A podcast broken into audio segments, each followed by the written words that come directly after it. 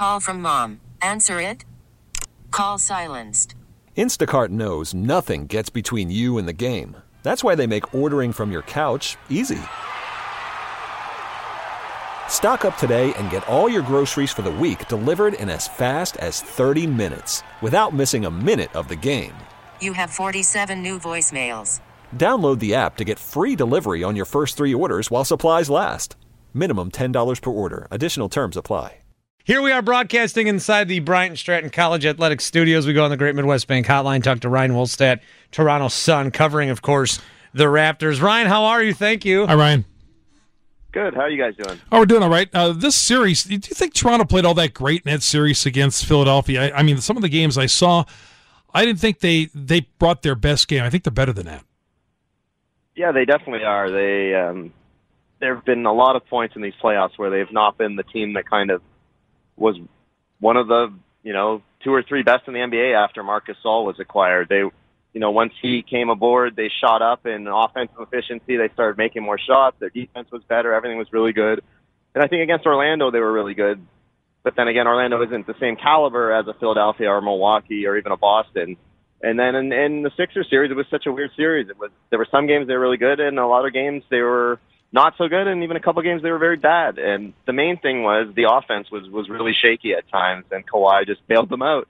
I think the one thing that they did really well against the Sixers, who are a very talented team, is the defense was very good for a large portion of that, especially um, in games five and seven.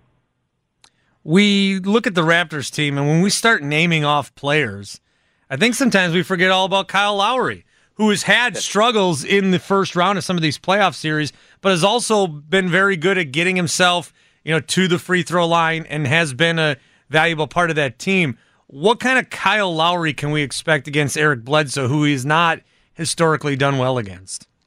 Yeah, I think it might be different than the guy Bucks fans remember from the last time these teams played a couple of years ago. He doesn't have the same scoring load that he did when it was kind of him and DeMar DeRozan doing all the scoring. Now, obviously, Kawhi is the main guy, and Pascal Siakam has emerged, and and Gasol got his, and Danny Green's a great shooter. So Kyle's kind of taken a he'll he'll take what comes to him, and and it's kind of sometimes in some ways it's a waste because he's one of the best uh, pull-up three-point shooters in the league. He's not quite a Steph Curry or Damian Lillard, but his numbers have all have the for the past bunch of years have been similar in that he's going to take a ton of them and make a ton of them. But that's kind of changed this year. He's more of a facilitator, and I think he's going to need to be more aggressive. But as you said, against Bledsoe, he hasn't had success. I don't think he's had much success against Malcolm Brogdon either, and I definitely know for sure because I've covered the series, the couple of series. He's really, really struggled against George Hill. So even when they go to Hill off the bench or whatever, it, it it's going to be a struggle for Kyle because Hill was the better player when uh, the Raptors and Pacers met in the first round and went seven games a couple of years ago, and Hill actually outplayed him. And then when uh, when Hill was on Cleveland, he he really gave Kyle trouble as well. So I think that's a huge advantage for the Bucks having a bunch of guards that can really neutralize Lowry. You know, Lowry a few years ago when he was a free agent, I was like, man, uh, that, uh, that's a nice get for anybody who goes out and pick him, uh, uh, signs him, and he ended up staying with uh, the Raptors, but man, he just hasn't been the player I thought he was going to be. Yeah, it's it's interesting though, but he does all these little things that justify the, the value. I know they gave him a huge contract, thirty Mm-hmm. thirty ish million a year, but he just he makes winning plays. He he won them. You know, Kawhi was the guy in that series, but but Lowry also won them that series. He was probably the second best Raptor. He did everything. He got for a guy that's six feet to get a bunch of offensive rebounds, to make the key passes, to to take charges. He led them. He's a bit like uh, Ilyasova, except six foot version. He's an awesome at taking charges. He's just always in the right spot. So, yeah, his statistics aren't what they once were, but he still drives winning at a higher rate than a lot of other players. And it's just kind of uh, it's a bit under the radar what he does. Talking with Ryan Wolstat, Toronto Sun, Wolstat Sun on Twitter.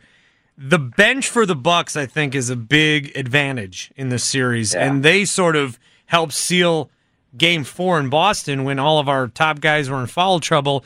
They not only kept the Celtics at arm's length, they extended that lead and kind of took away their will. Uh, Toronto only going seven deep in Game Seven. What's going on with some of those guys? Why they're not? Are they just not good enough to get playing time? Have they lost Nick Nurse's trust? Yeah, that's basically it. I mean, it's funny. Last year, Toronto had the best bench in the NBA, and Pascal Siakam and Fred VanVleet led the way, and DeLon Wright as well. And then now they've they've traded some of that depth. When they made the Marc Gasol trade, they traded uh, DeLon Wright. They traded Jonas Valanciunas, who was coming off the bench behind Serge Ibaka at the time.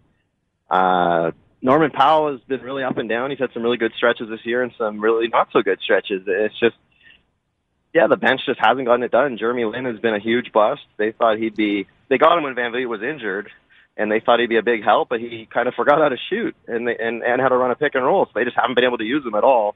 And with Powell so inconsistent, really the only two guys that that Nick Nurse has been trusting are Serge Ibaka, who was really good against the Sixers, and uh, VanVleet, who kind of hasn't had a good playoffs, but has come on lately, which is a good sign for the Raptors. But I think they're going to try to get Patrick McCaw, who at least has experience of playing in the NBA Finals and is a really disruptive defender. They'll probably try to get him some minutes, but they're uh, sorry, there's a big uh, Milwaukee Transit going by, uh, but yeah, basically, if they had OG Anunoby, who's been hurt all season and just had his appendix removed, that would be a big help for the Raptors. But unfortunately for them, it's unlikely that Anunoby uh, makes it back for the series, or if he does, it'll be very late in the series if it goes that long. You know, they scrapped Dwane Casey, won Coach of the Year.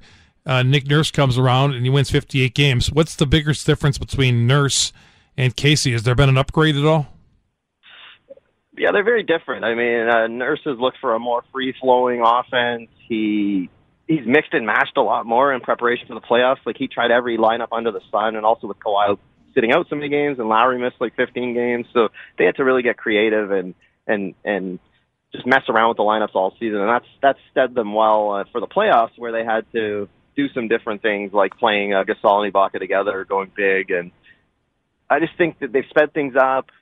He's taken more input from the players. They've uh, defensively they're a little different. They're a little more aggressive. They look to get out and run more. There's been little things like that, but the changes work for the Raptors. Like they were very good before, obviously, and now I think when you add a guy like Ka- Kawhi Leonard, it's going to make a huge difference. But considering this is Nurse's first year as an NBA head coach, I think he's done a really good job. And it's interesting that Budenholzer and Nurse were the two guys that the Raptors really liked. Yeah. And then now they end up facing each other now. And Nurse, his name was kind of shout out down here too during that coaching surge. Ryan Wolstat joining us, Toronto Sun. I really think the Bucks are going to make this a quick series, and and we're trying not to give the Toronto Raptors any less credit than they deserve. They've been the team that I think is going to give the Bucks the biggest challenge all season.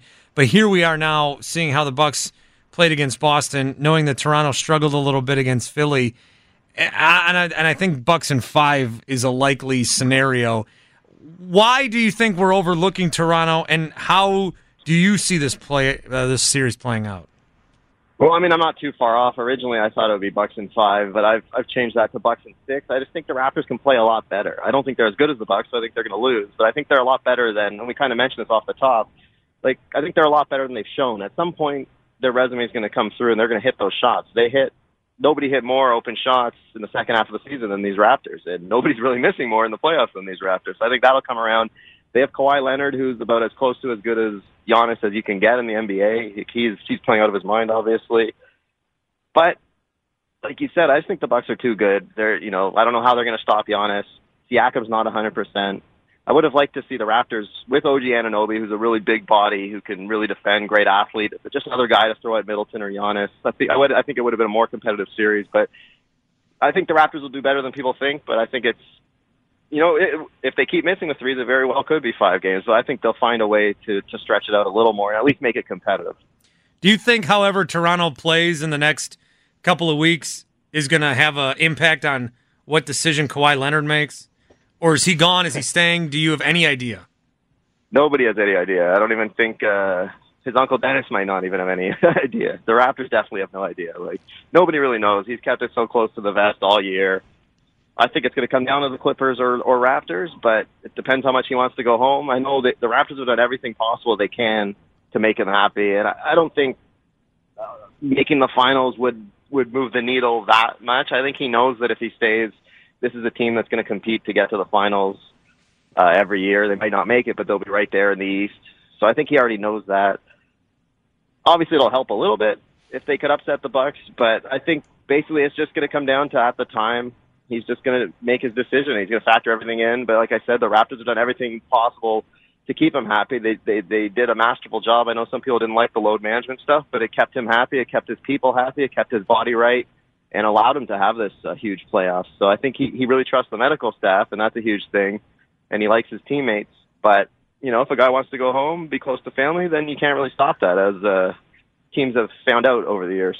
Ryan, appreciate it. Keep up the good work. We'll look forward to your coverage as well from the Raptors' perspective, and we'll talk to you down the line. Thanks, Ryan. All right. Thanks, guys. Enjoy the series. Yeah, you too, Ryan Wolstat, joining us on the Great Midwest Bank hotline. Looking to buy, build, renovate, or refinance in 2019? Question mark.